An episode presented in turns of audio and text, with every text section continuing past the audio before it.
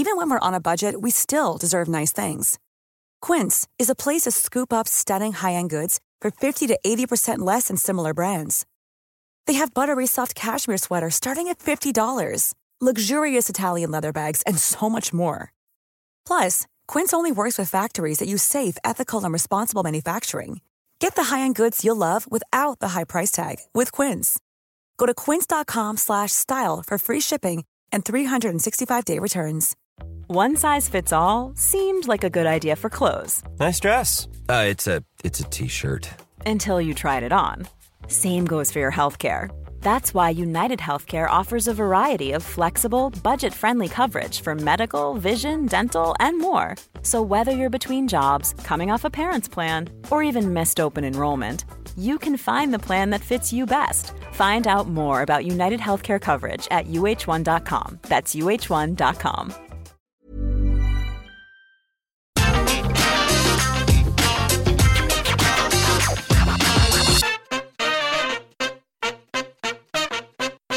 As the old saying goes, it is indeed tough at the top, and the pressures that come with being a champion in any pro wrestling company, as well as trying to ensure that your time at the top isn't short lived, can often result in some rather interesting character developments. Not least because only once they've won a championship will we find out just exactly what lengths a wrestler will go to in order to hold onto it. I'm Adam Nicholas, this is What Culture Wrestling, and these are 10 wrestlers who turned during championship reigns. Number 10, Bayley, 2019. It was deemed unthinkable for years, but Bayley's 2019 heel turn at long last helped Vince McMahon understand how so many people had forged a connection with arguably the very best of NXT's legendary Four Horsewomen. A good not great run as SmackDown Women's Champion had trundled along for several months ahead of this betrayal of Raw's title holder Becky Lynch, but fans gave the hugger the loudest response. As a self-appointed role model, rather than the actual one she'd tried to be for several years, the switch initially registered as something she was trying to no-sell, until a SmackDown Women's title loss to Charlotte Flair at the Hell in a Cell pay-per-view triggered something even darker than the initial assault on Lynch. A relaunched look and style shocked fans looking on during the October 12th edition of SmackDown,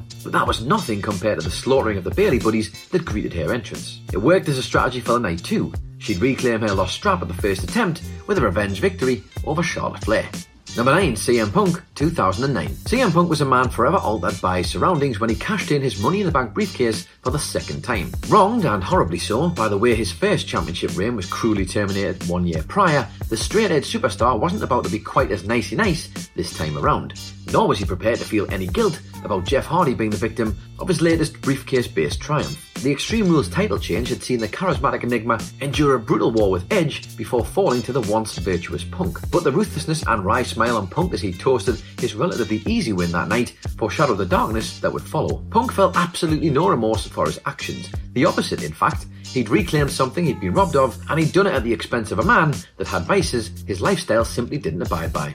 Number 8, The Young Bucks, 2021. The Young Bucks heel run as AEW Tag Team Champions will fondly be remembered as one of the great in-ring runs in wrestling history, but the actual turn took place in one of the most exhausting matches in the company's short and illustrious one. A heel turn Kenny Omega was digging ever deeper into his megalomaniacal side, alongside Don Callis and the Good Brothers, in order to try and permanently see off former champion Jon Moxley, and the Bucks had aimed to stay on the righteous side of the divide alongside Moxley until they made the realistic choice to side with their elite brother and former Bullet Club comrades. Fortunately, if making the choice was excruciating, the consequences were immediately spectacular. Both Matt and Nick immediately leaned into being as insufferable as humanly possible in matches and promos, extending out to how they dressed and interacted with other members of the roster. A title reign that looked a little indifferent as a result of their flapping suddenly grew to epic proportions, thanks to the thirst for them to lose and lose badly. When they eventually did, it informed one of AEW's most dramatic contests. Number 7, Macho Man Randy Savage, 1989. The most inspired and subsequently most profitable of all the turns on this list,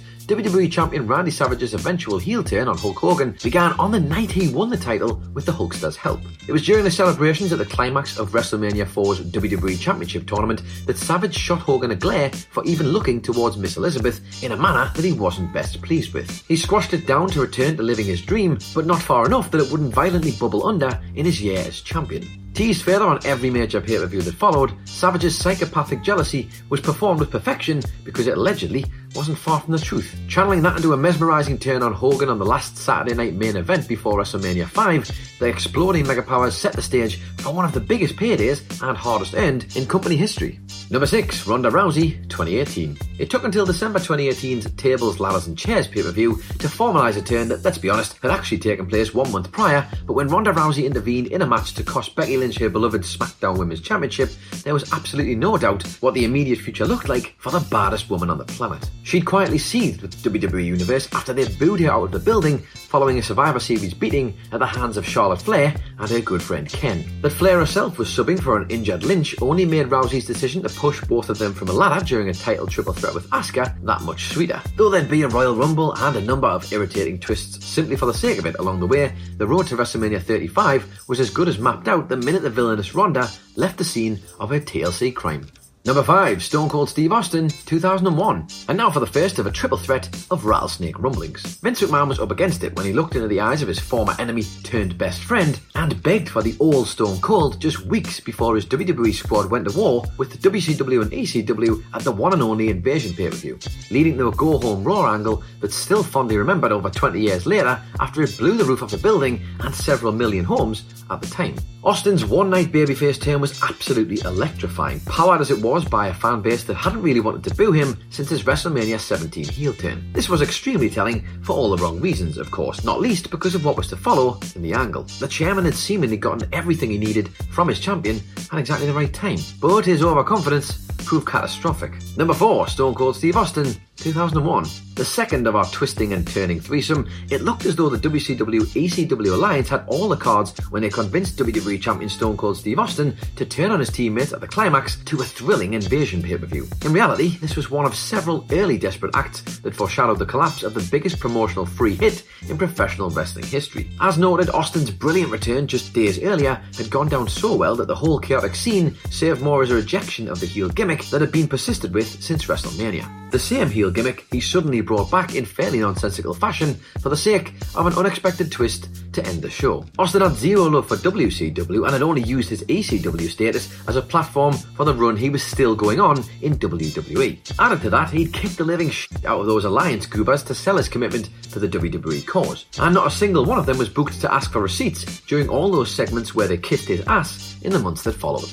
Number 3, Stone Cold Steve Austin, 2001. And last and very much least, we arrive at WWE finally hitting a reset button, but getting around to it too little too late. The conversation about Stone Cold Steve Austin's 2001 typically pivots around two key and equally relative points. First off, his WrestleMania 17 heel turn signified the end of the boom, and with it, the unimpeachable drawing power he'd once held. And second, he was actually pretty fucking great at that role, and the highlights were a nice change of pace from the miserable babyface he'd returned as back in the glorious year 2000. Why both matter is fundamentally why this, the third turn for Austin as WWE champion and fourth of the calendar year, was the absolute worst of the lot. Though both his heel turns were accepted as financial failures, they were noble ones. Stone Cold was a comedic blast, and the more he experimented, the better his bizarre segments got. WCW were defeated at Survivor Series, but Austin as WWE champion had to turn face in line with how the winners were portrayed. This return to the old Stone Cold couldn't have felt more different to the last. It resonated as an open admission of failure,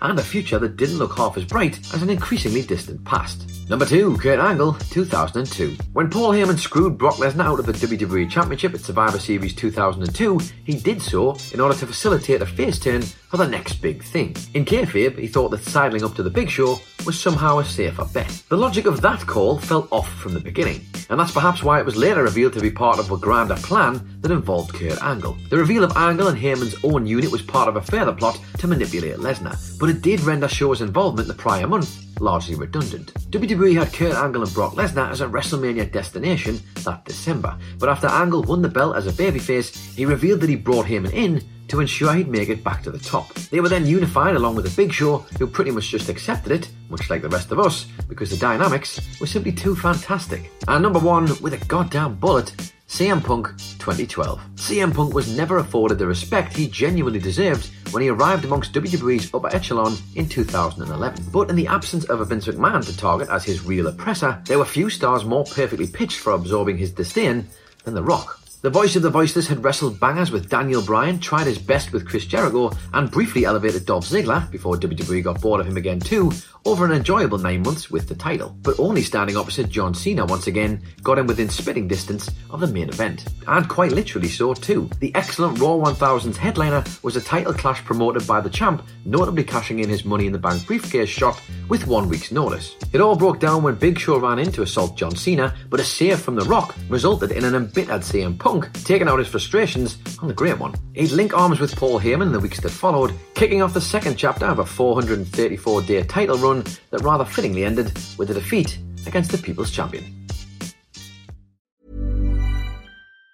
Planning for your next trip? Elevate your travel style with Quince. Quince has all the jet setting essentials you'll want for your next getaway, like European linen, premium luggage options, buttery soft Italian leather bags, and so much more. And it's all priced at 50 to 80% less than similar brands. Plus, Quince only works with factories that use safe and ethical manufacturing practices. Pack your bags with high-quality essentials you'll be wearing for vacations to come with Quince. Go to quince.com slash trip for free shipping and 365-day returns. Mom deserves the best, and there's no better place to shop for Mother's Day than Whole Foods Market. They're your destination for unbeatable savings, from premium gifts to show-stopping flowers and irresistible desserts. Start by saving 33% with Prime on all body care and candles. Then get a 15-stem bunch of tulips for just $9.99 each with Prime. Round out Mom's menu with festive rosé, irresistible berry chantilly cake, and more special treats. Come celebrate Mother's Day at Whole Foods Market. Planning for your next trip? Elevate your travel style with Quince. Quince has all the jet setting essentials you'll want for your next getaway, like European linen, premium luggage options, buttery soft Italian leather bags, and so much more. And is all priced at 50 to 80% less than similar brands. Plus, Quince only works with factories that use safe and ethical manufacturing practices. Pack your bags with high-quality essentials you'll be wearing for vacations to come with Quince. Go to quince.com slash pack for free shipping and 365-day returns.